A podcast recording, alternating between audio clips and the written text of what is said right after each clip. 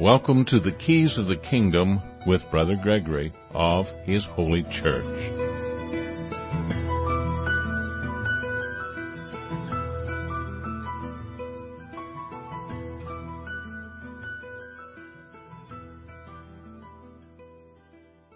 Well, welcome to Keys of the Kingdom. I'm Brother Gregory, and we're going to be talking again about the Kingdom of God.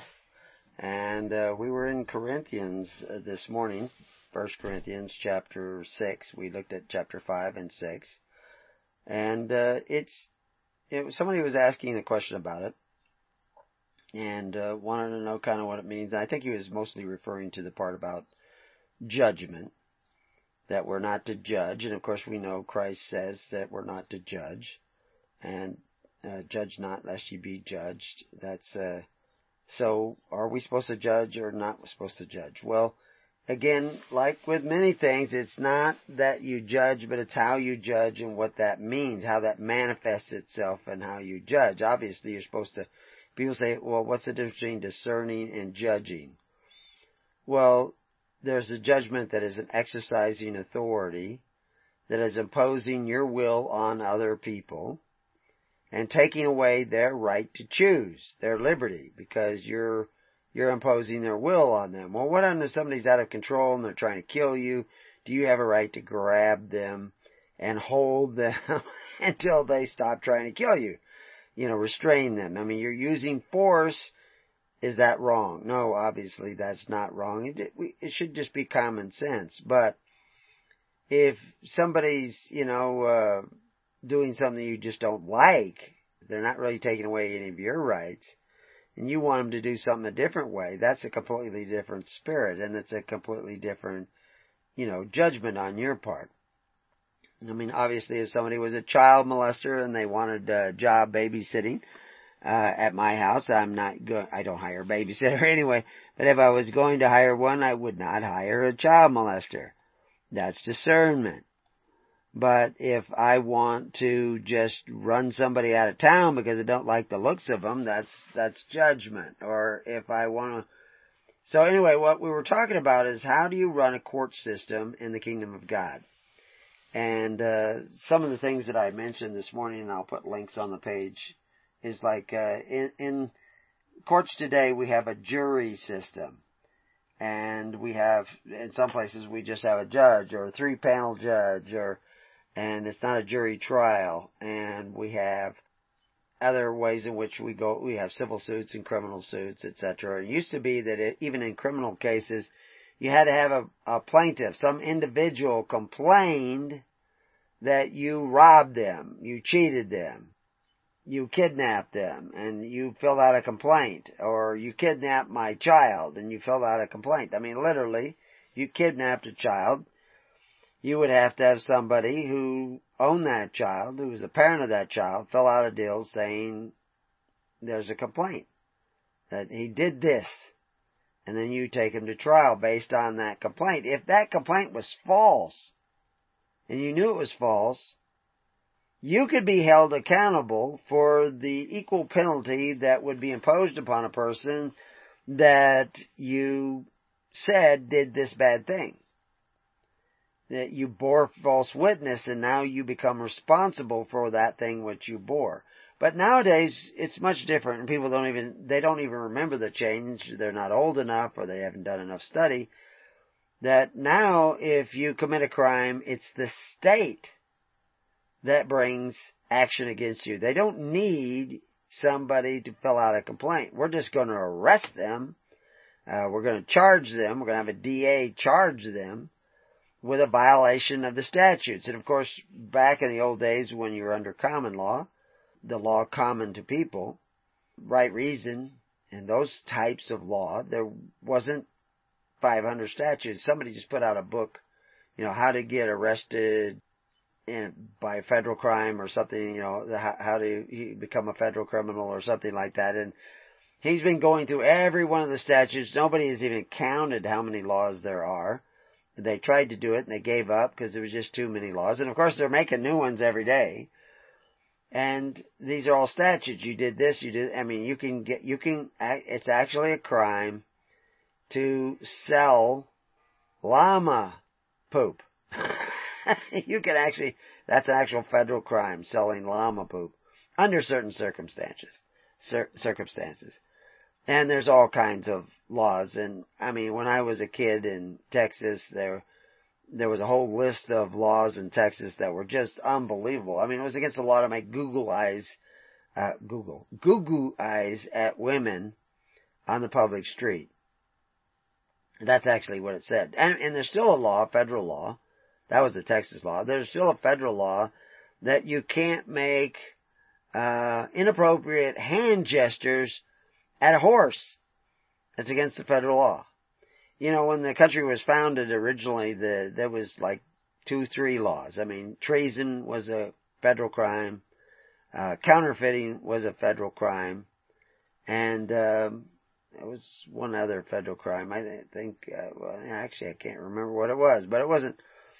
There was hardly uh, piracy. That was it. No, piracy was a federal crime. so, other than that, that was it. That's all they need. Now, you, if somebody really knows the law, you will break a law today. It, it, there's that many laws. If they knew the federal law and the state law in which you're in, they they could find you breaking a law before the day was out. I mean, you'd have to lock yourself up somewhere to avoid breaking the law. But these are statutory laws. This is a different kind of law. This is what if you go to court today, even in criminal court, you're really in administrative court because they're administering judge justice in an administrative court. People always say, "Is this a common law court? Is this a constitutional court?" Well, Tell you the truth, administrative courts are constitutional courts because there's, you have remedies in equity, uh, permitted according to the Judiciary Act of 17, uh, was it 1789, I think it was, that allows for court cases that are administrative courts. Problem is, that's just about all you have. It used to be, you know, half the states have something in their constitution about juries deciding fact and law. That's where you, as a juror, can decide, yes, this man violated the statute, but we're going to acquit him of the crime and he's not going to jail and he can't be tried again because you acquitted him.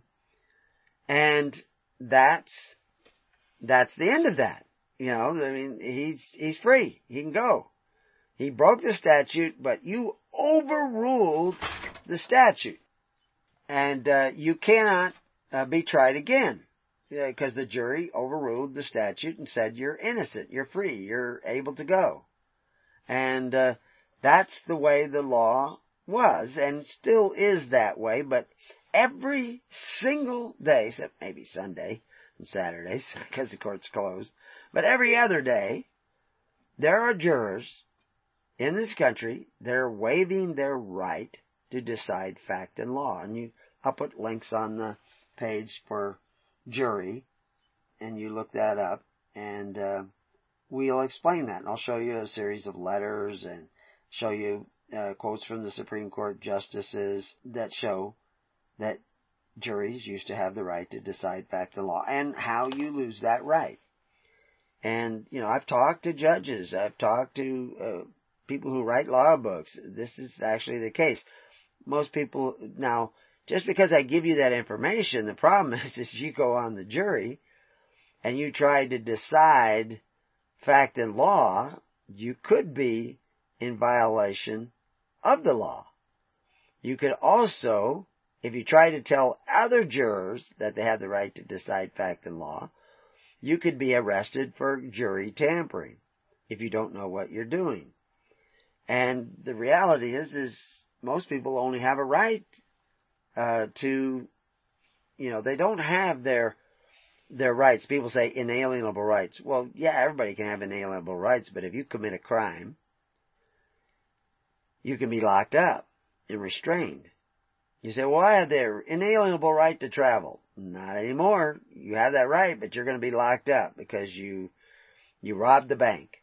And so now we're going to put you in jail and you can't walk around anymore.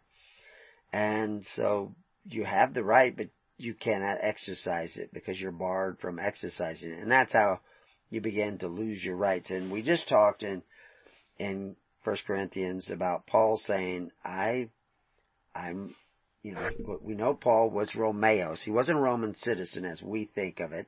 The word there is actually Rhomaios. Uh, a Roman citizen was called Quirus, and Quirus was enfranchised citizenship at that particular time.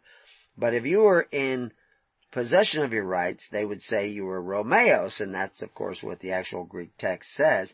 And Paul was Rhomaios not because he was a Roman, because he wasn't a Roman, he wasn't from Rome. He was from Cilicia and Tarsus. And he was also the son of a very wealthy man who was also Rhomaios, and therefore when Paul became sui juris at the death of his father, he was Rhomaios. And this was a particular status, and right in the biblical text. But people read these things and they don't know what they're reading. They lack knowledge. Uh, but right in the text, it tells you that uh, the head of the court had to pay a great sum for this freedom that they called Rhomaios, and the translators call Roman citizenship.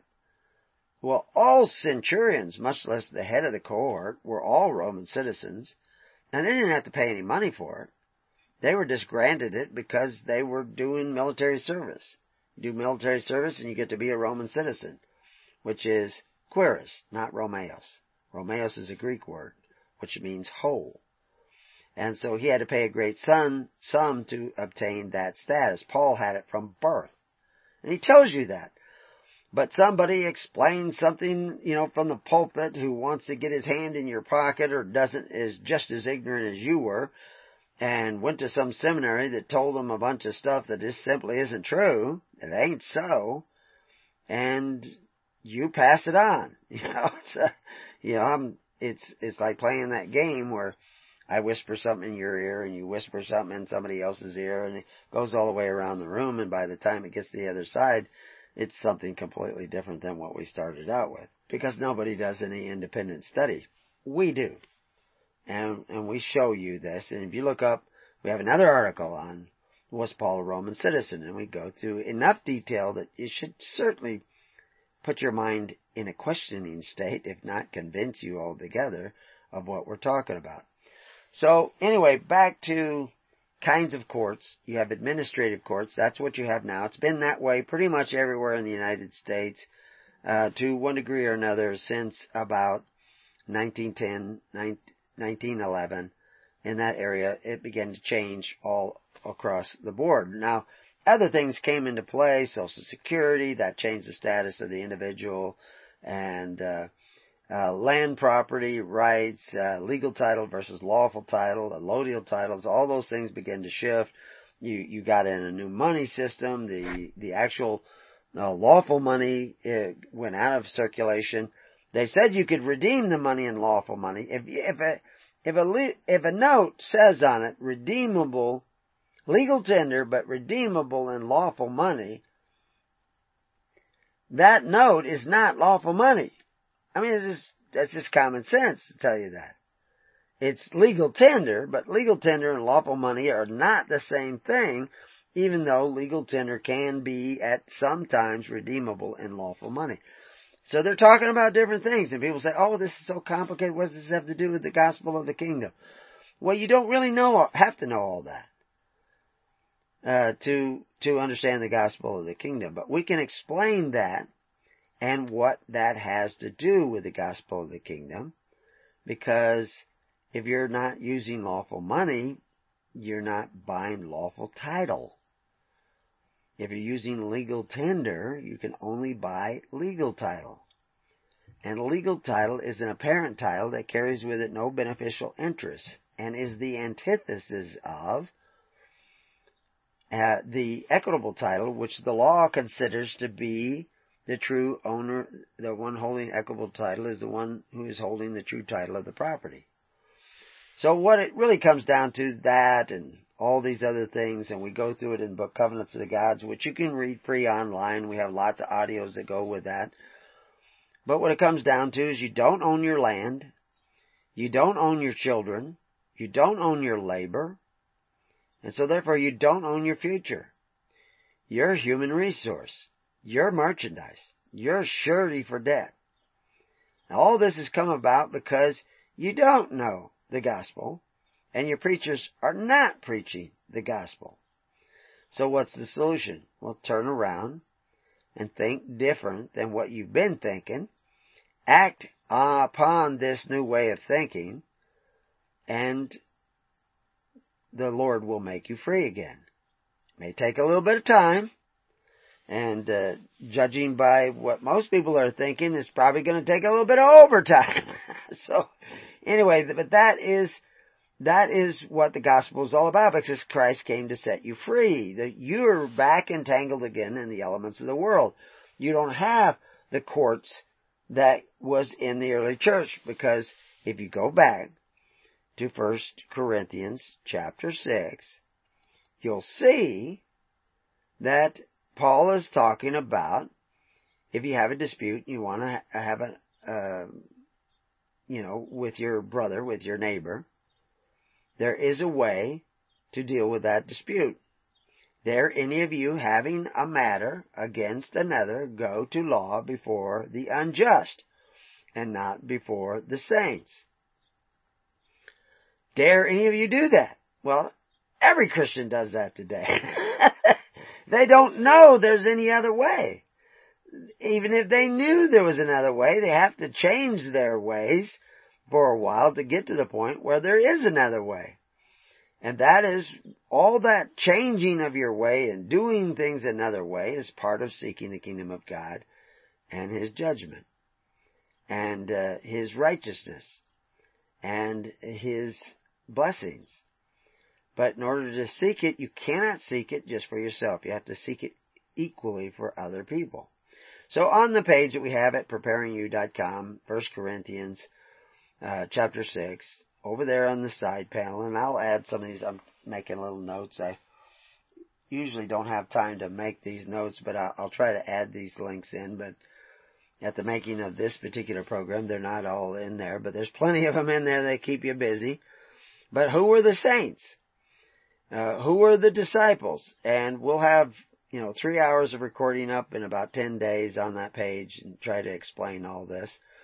But if you go down the side panel, you'll see all these different uh, live links that you can go to. You can click on them and go read the article on disciples and and click on the footnote and find out what the word saint is and where it come from and what it really means. It doesn't mean to some holy person, and uh, but it means someone who is separate.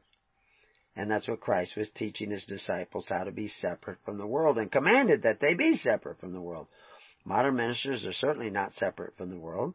As a matter of fact, they pray, especially at retirement, to men who call themselves benefactors but exercise authority. They pray to the fathers of the earth for their daily bread and the daily bread of their widows and orphans. And the early church didn't do that. They could have, but they didn't.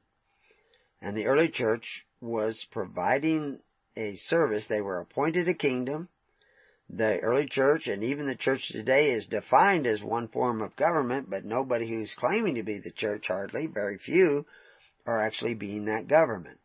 And so what we're going to talk about a little bit here is what would the courts look like in the church? Now some people would call them ecclesiastical courts, and to some degree I could, I could use that term, but it may need some defining because of the fact that your modern ecclesiastical courts are all over the place because the modern church is all over the place. And, uh, and then they'll, they'll talk about ecclesiastical law. I, I gave an example. Uh, there was a couple who were married, state marriage, state licensed marriage in a state with a no fault divorce, and they they wanted well one of them wanted to get a divorce and he went to a minister and the minister talked to him and the woman didn't want the divorce the husband did. And so he said will you agree to arbitration? And he said yes. And he says okay. So they filled out a contract. They made it. I had a pastor call me well, he tried to get a hold of me, he didn't get a hold of me. But he's not in the network, so you can't guarantee you'll get a hold of me if you're not in the network. But if you were in the network, you could get a hold of me for free.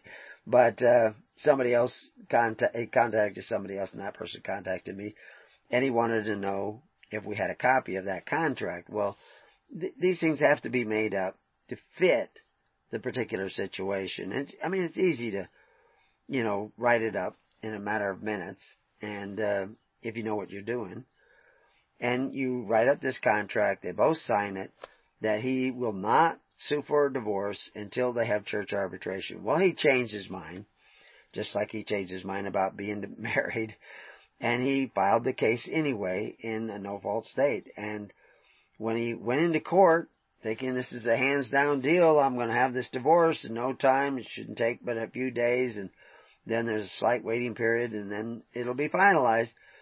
The minister came in and held up the contract. The judge read the contract and dismissed the case. He would not hear the case because the power of contract is still there.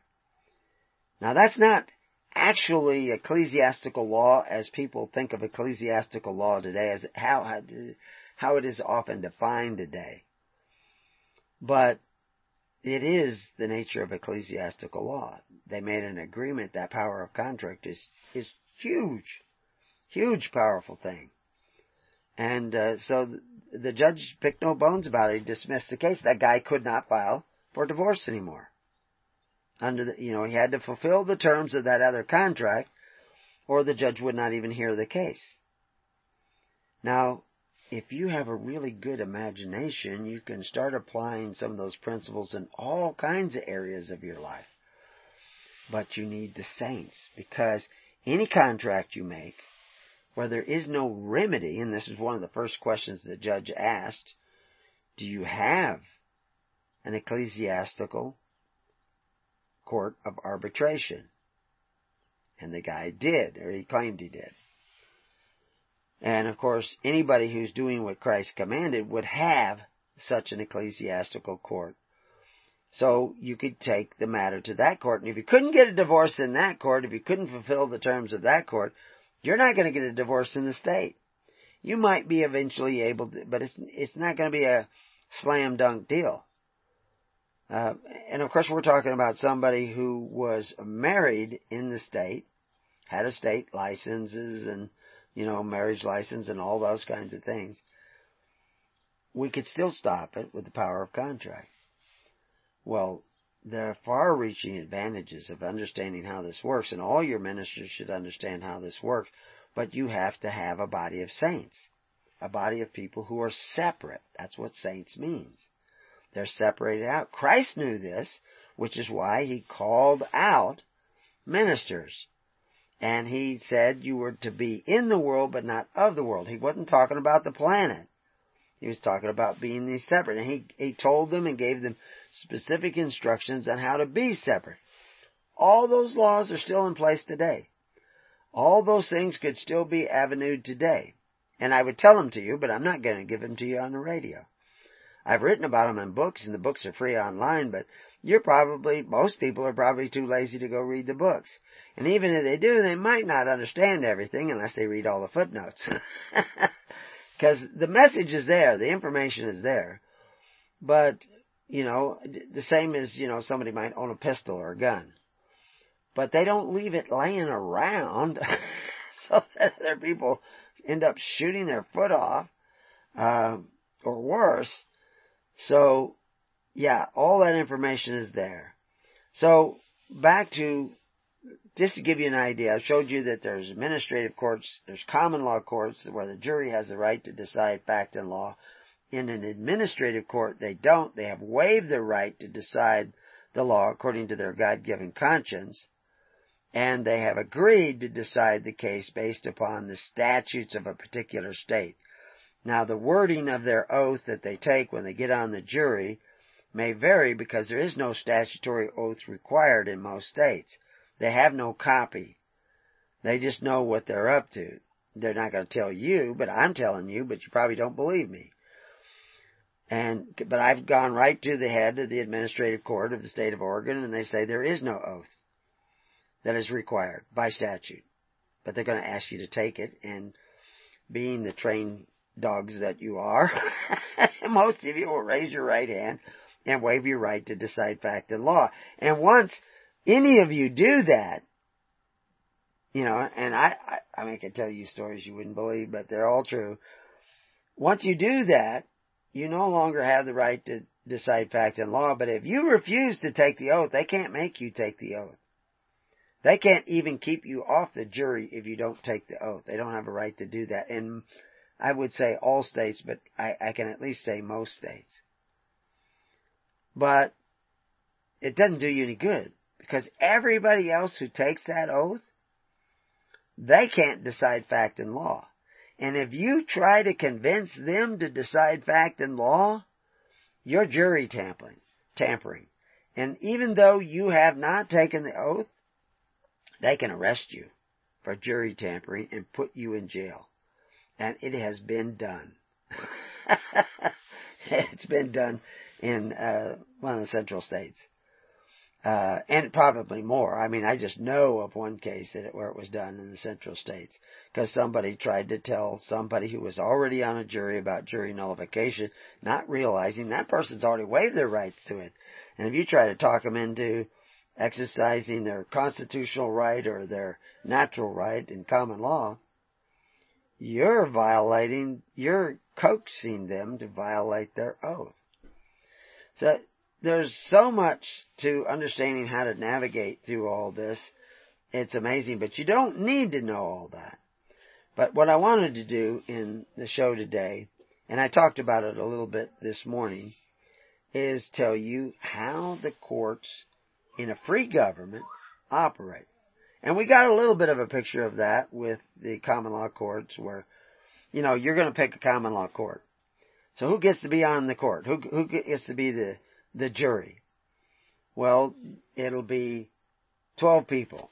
Used, used to be always 12 men, but I don't really care if it's 12 men or 12 women, but there's a reason why it was 12 men. It wasn't because people are chauvinists or anything like that, but it, there's a reason for it. But even if you pick 12 people that are men and women, that's fine. It doesn't, that's not the critical thing. But how do you pick them? You pick them through a process called voir dire that this person, you say, I want this person on, and that guy either approves it or disapproves it. And then he says, I want this person on. And then you either approve it or disapprove it. And eventually you all sit down and agree who's going to be on the jury. Now, of course, somebody could say, I disapprove of everybody you pick, and you never get around to having a jury, and that's where you got a hung jury because you didn't even get one. Well, in the kingdom of God, there's a way that that man will be penalized who is uncooperative. But he won't be penalized by some individual deciding to punish him, to judge him worthy of punishment. Because in the kingdom of God, when you have a trial, when you have this debate or this conflict and you want to resolve it, it is not done to punish anybody. It's never, ever done to punish anybody. Because if you're doing that, then that would be judgment. You're not doing it to punish, you're doing it to protect and to resolve and to affirm uh, just recompense because you're seeking the kingdom of God and righteousness, justification. So, you know, you you have any kind of a trial, it's not to punish somebody. Their punishment is already built into the system.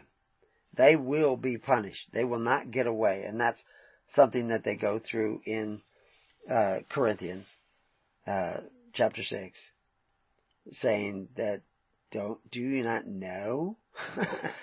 know you not that the unrighteous shall not inherit the kingdom of God. Now you gotta remember, as we've said so many times before, uh, that the kingdom of God, you know, I'm gonna have to put a link on that so you can find out what the kingdom of God is. I'll write that down, kingdom of God link. And so, for those who haven't already read it, that's here and now. That's for the living. Now, has Jesus established his kingdom entirely? Well, I don't know if he ever does. I suppose someday he does. But the kingdom is, doesn't mean it's not here because it's not established everywhere. One of the things about the kingdom of God is that it has to be established in your heart. It's not a matter of just what you say you believe. It actually has to change the relationship of your heart and your mind to your body. It's what I call the double tav, which I talked to a minister about just today. The double tav. The tav is the word for faith. The double tav, which I won't tell you what that looks like, the double tav is both in spirit of, you know, in, in spirit and in truth. It's faith in your spirit, not just in your imagination or your mind, but it's also faith in truth. So it's manifested physically into the world. So the spirit of liberty, you know, just as the person who wants to take away rights of other people who covets his neighbor's goods, his rights will be taken away.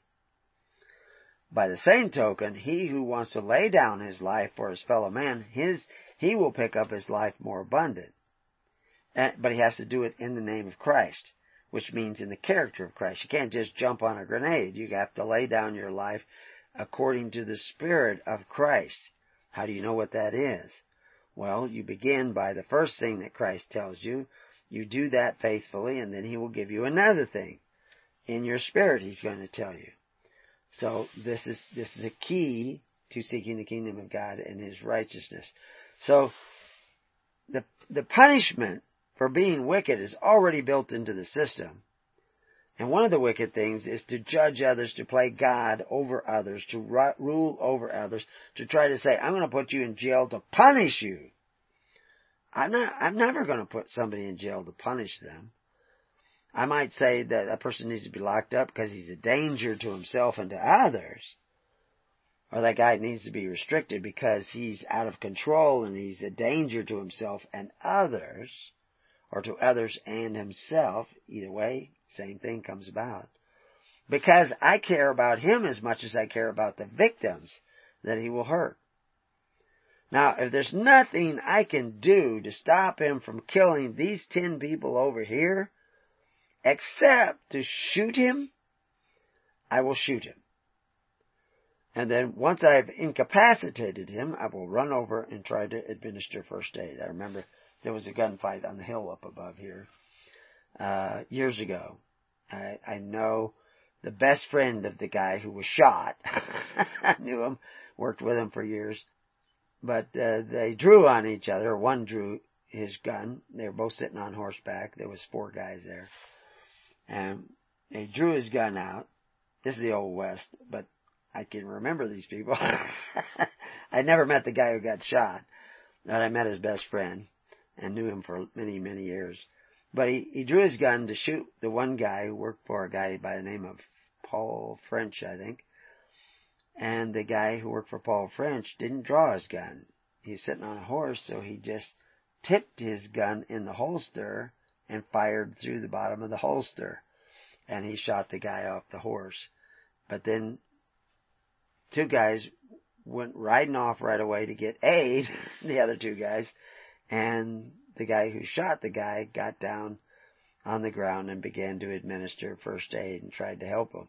And I, I don't know whether he lived or not. I know that a number of gunfights that took place out here, most of them lived, uh, partly because of bad aim, but partly because of poor guns.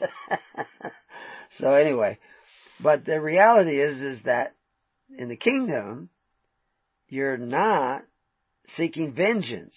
You're not seeking to punish somebody.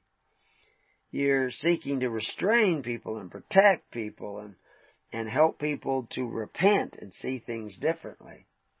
Like the Amish guy who somebody had broke into an Amish man's house and the Amish man was standing there with a shotgun and he says, I do not wish to hurt thee, my friend, but you happen to be standing where I'm about to shoot this shotgun. so he was suggesting that the guy move, and probably the best idea at that point, staring down a 12 gauge double barrel shotgun, is to move back out the door you came so, anyway, uh, but he didn't want to hurt him. He didn't want to exercise violence over him. He wanted to protect him from increasing the number of sins he had against him by convincing him to continue in your ways of violence is really a bad idea. So, anyway, you know, I'm sure there's some people who think they're pacifists. I mean, are you really a pacifist if you could stop somebody by hitting them with a club? Not kill them, just hit them with a club and knock them out. You could stop them. And they're about to kill 20 people, set off a bomb and kill 20 people, women and children, innocent children. And you say, well, I can't hit him with this baseball bat or this broom handle because that would be violence and I'm nonviolent. The reality is you have perpetrated, assisted, partaked in killing those 20 people this guy kills. Because you could have stopped him and you didn't. So you are violent. You're just lazy, slothful, afraid to take risks. You know, so anyway, enough of that. So we're gonna, we're gonna take a little break and then we'll come back to Keys of the Kingdom. And hopefully, boy, I see a lot of people on the call. I, I, I'll tell you honestly, I wasn't here last week. I was going to be, and something happened where I had to go tend to a hundred sheep, and uh, I, I couldn't put it off. And once we had sorted them, I couldn't get away, and so I was bent over tagging a hundred sheep, and couldn't make it here. But then I heard that the whole station was down, and I couldn't have been here anyway. I don't know if that's all true, but sometimes those things happen, and I didn't give anybody a notice. But we'll take a, a little break and uh, uh, we'll be back in, in a few minutes. Hang in there. Well, welcome back to Keys of the Kingdom. So, why are the keys of the kingdom important? Because the keys of the kingdom are the keys keys to freedom under God. And uh, as I was talking this morning show, and we'll make that available on the page, that John MacArthur was uh, actually uh, talking about different things and uh, trying to interpret the Bible. And you know, I really need to go through some of these guys who have these philosophies and show you how wrong they are about certain things. I mean, they may be great people and nice guys, but there's a strong delusion where people don't understand the kingdom of God is at hand. It's for the living. It leads you to freedom. And if you don't follow the way, which is what Christianity was called, which most Christians are not following, at least not in detail, uh, you're going to go back into bondage. You're going to become merchandise. You're going to curse your children. Uh, you're going to become a surety for debt. And if you even looked at the news, you'd realize all those things have already happened. Go look up the debt clock. I should put a link to the debt clock on this page so you can go see how fast your children are being put uh, into debt. These things were all predicted in the New Testament by Peter, James, uh, John, uh, Paul, and telling you that this was going to happen and, and why it was going to happen. It's right there in the text. We have dozens of articles that show you what the wages of unrighteousness is and, and what the covetous practices are, which is basically socialism it would bring you into bondage. And a lot of people say, well, yeah, but socialism works. Well, actually it always works for a little while, but it doesn't work forever. Eventually you run out of other people's money. And, uh, and you strengthen, uh, no one. Certainly not the poor. You make the poor poorer and weaker. And it feels good for a while like any drug or narcotic, but eventually there's a price to pay. So uh, but the problem is that when I say you have to become a Christian, or you have to follow the ways of Christ, or the way as it was called, most people think, oh, you mean like go to church. you know, become a Baptist, Methodist, Lutheran, Catholic. No, I don't mean those things. Those are all a part of that identity politics in the kingdom of God that keeps you from it. No, and I don't want you to belong to his holy church.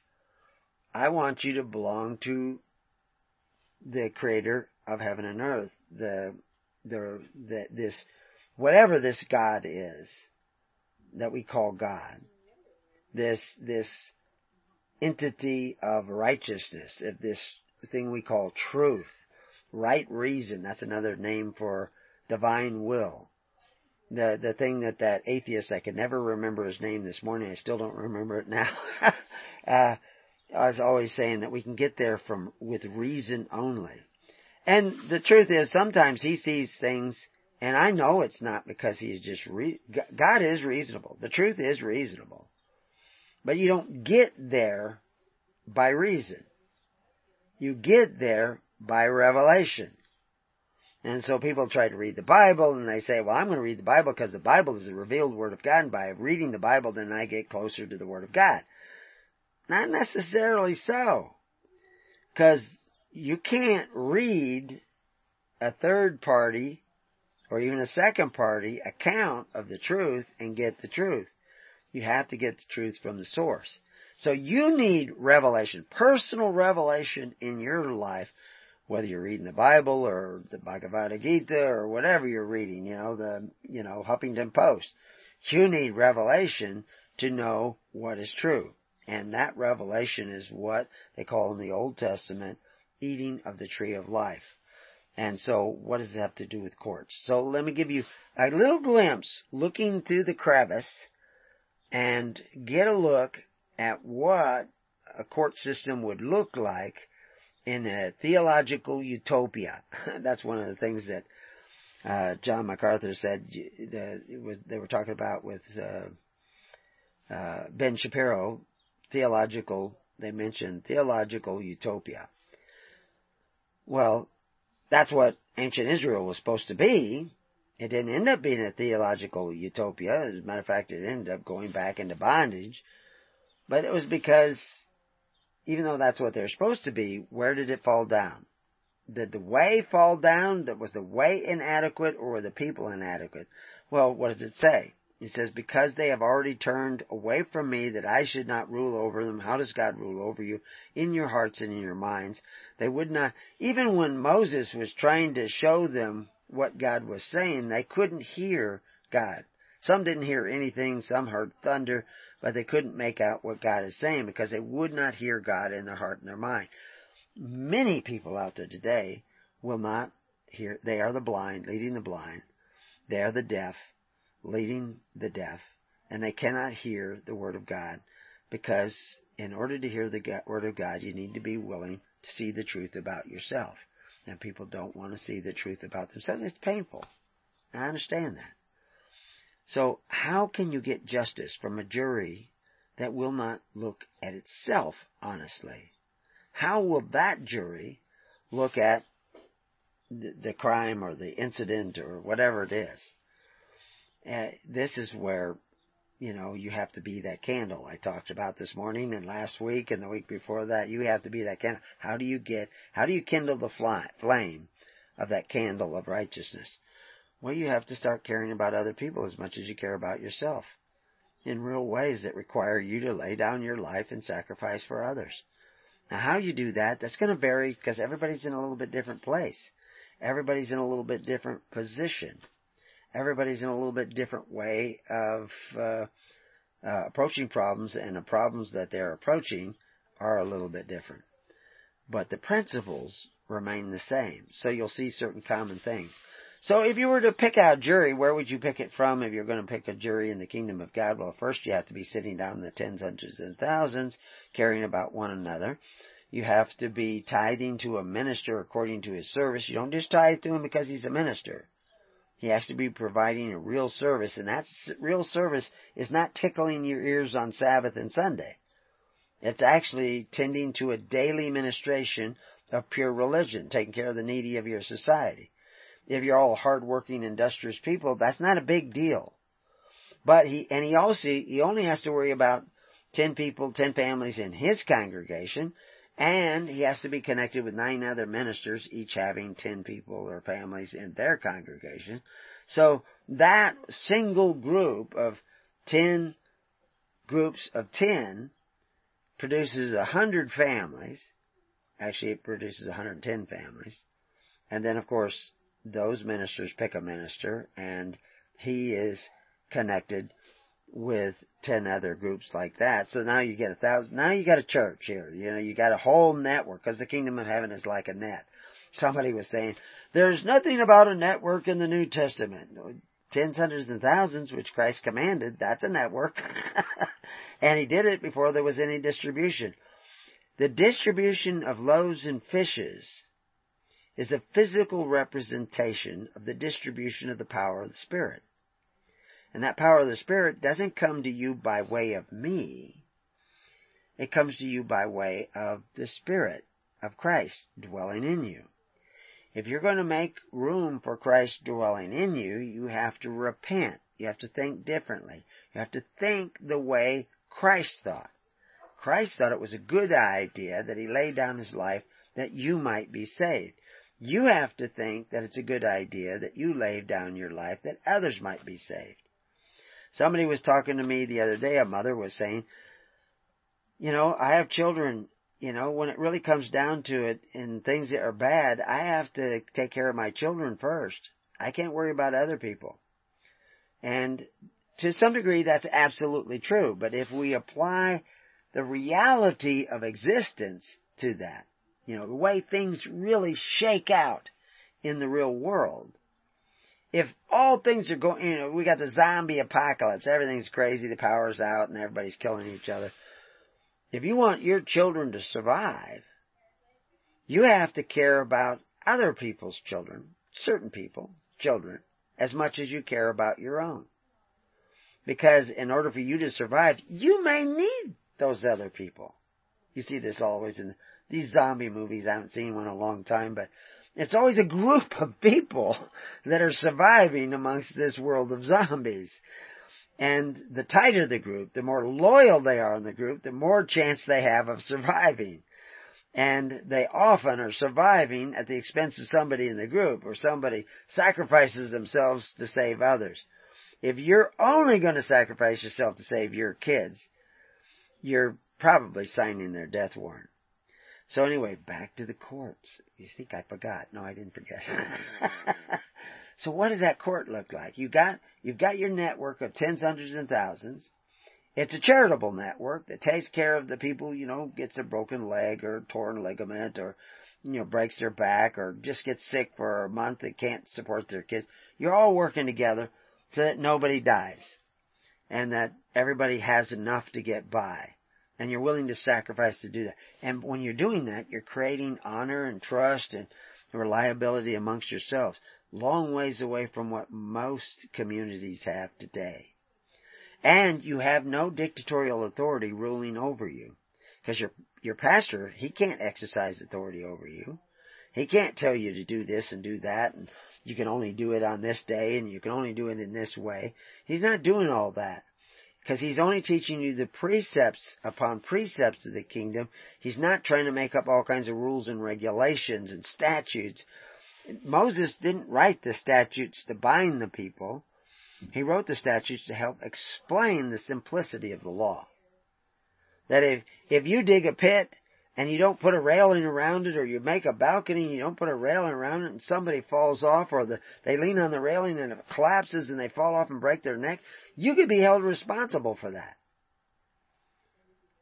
Because that's murder. You could have prevented that murder by putting in a better railing. But you didn't. So he's just explaining, thou shalt not kill. That's all he's doing. He's not creating another rule. When he, he talks about pork. Uh, if you ate pork from the Canaanites, you're gonna die. Cause they were, they were ridden with uh, all sorts of parasites and diseases. Those people, the archaeologists will show you, those people at, were dying at 45. That's an old man in Canaan. Old man in Israel was over 100. You know, I mean, everybody lived to be 70. To be 100, that, that was not unheard of. It was unheard of in Canaan. So, to eat pork, to raise pork, to walk around where pork, uh, pigs are crapping everywhere, that's murder. That's gonna kill you. Cause they were disease ridden. Uh, now, what do we have? Well, pork, generally speaking, is clean. Now, it may be hard to digest. I know some people can't eat it. And if you don't want to eat pork, great, fine. That's completely up to you. I'm not going to make a rule up about it. But I know that there's a rule, thou shalt not kill. Thou shalt not kill others. Thou shalt not kill thyself. Thou shalt not kill the baby in your womb. I know that's the rule. How that manifests, I mean, people now, oh, you can kill a baby because it's not a real person. And of course, a baby is not a person. It's a human, but it's not a person. Because person is a member. And, and an embryo is not a member of the United States. So from the point of view of the Supreme Court, it's not a person. It may have an equal right to life, but they can't rule on that because it's not a person. You don't understand how the law works. You don't understand Roe versus Wade. The solution to that is not to give personhood to the embryo or the fetus. The person, the, the, the solution is to stop murdering, stop killing, thou shalt not kill. And, but the reason people are doing this is because they don't think like Christ. That's why they're committing abortions. Because they, they don't want to, all these people, they don't want to lay down their life even for an unborn child. They don't want to sacrifice their time, their energy for an unborn child. Somebody else's life is an inconvenience, snuff it out. Well, if they do that with a child, that's probably not your best ally during the zombie apocalypse. Because they'll do it for you. You know, the zombie, you know, like the guy says, I don't have to outrun the zombies. I just have to outrun you. you know, so they're, they're gonna get you. So, back to the courts again. So once you have this network of people that value life, don't murder each other, care about one another. When they build a railing, they're thinking, I don't want anybody to ever fall off this railing. Because they're thinking about others and the safety of others and the well-being of others. Not just themselves, not just their children, not just their little congregation that they get so comfortable with on the Sabbath but the whole kingdom of mankind. That's who they care about. So they're going to try to form a network where they can have voir dire and pick men who will decide fact and law and they can make contracts where they resolve these issues not before the unjust, but uh, uh, before the saints, which would be which would include their own people as judge and uh, as jury and deciding fact and law, but also a judge who arbitrates the case, which would be their minister.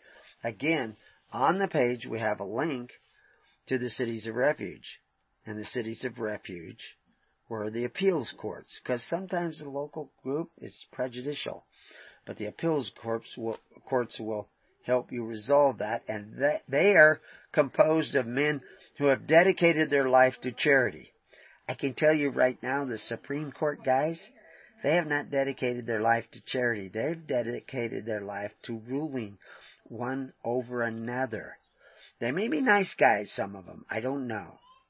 Uh, I don't know any of them personally. I know something about more of them than most people do. But uh, the reality is, is that's not who you want as your court of appeals. People on the Ninth Circuit Court, ah, I think you're toast if you go to them. But you you may be stuck in that system. I'm telling you how to get in the other system. First, you have to sit down in the tens, hundreds, and thousands. You have to care about others. You have to remain faithful to the idea of taking care of one another, honorable in it, patient in it, long suffering in it, all the things that Christ said. And then as you build that network, when the unrighteous mammon fails, you will have something to take its place. But the jury is looking for righteousness, not self-righteousness. It's looking to set men free and to protect men. Those people who will not abide by a righteous decision you know are unrighteous. The court is a test. It's not there to punish the wicked. They're going to be punished. Don't, believe me. But it's to test who will become humble. And this is when I talked about Jordan Peterson this morning and and uh, Ben Shapiro and and uh, Vox Day and all these guys. I wish the best, even Bill Clinton. I, I wish the best for all those guys. But the best sometimes is a kick in the pants. The best sometimes is criticism. But I don't criticize them to put them down. I don't criticize what they say to put them down. I, I bring forth critical comments that they might have life more abundant, might see things clearly. And when you see things, you need to act upon them, which takes us back to the double tav. You see things by revelation, not because you're clever. If you're beginning to see what I'm talking about, you're seeing it because of a personal revelation, and you probably know that this, notice this because you recognize what I say. You may not recognize all of it. Keep listening. Maybe you'll find more. But often you'll find yourself, and this is what I hear from a lot of people, they recognize, I knew that was true, but I never heard anybody say it. But now you're hearing it and you're recognizing what you already knew in your heart. I'm just bearing witness. Now what do you do with that recognition? Where do you take that recognition? You have to put it into action. Where do you put it into action? Out there in the world, but also in sitting down in the tens, hundreds, and thousands. I'm getting clicking on the phone. I'm not sure if I'm losing you or not. anyway, uh, uh, we seem to still be going there. So, um, so the the court is to bless you, to bring justice, to help you organize yourself in a community of righteousness, not self-righteousness, not punishment, not control. People often try to say that we're some kind of a cult. It's all the other churches out there that are the cults. We're not. We're not trying to control you.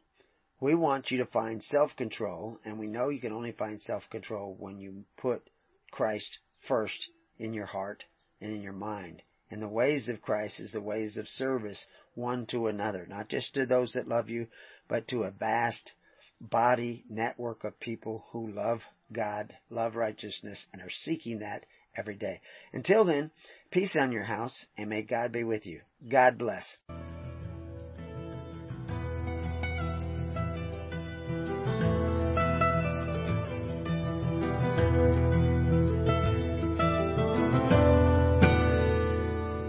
You have been listening to The Keys of the Kingdom with Brother Gregory of His Holy Church.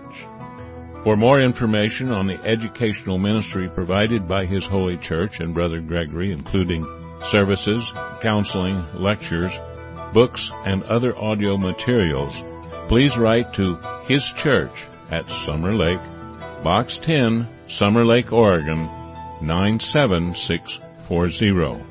You can also find us on the web at www.hisholychurch.net.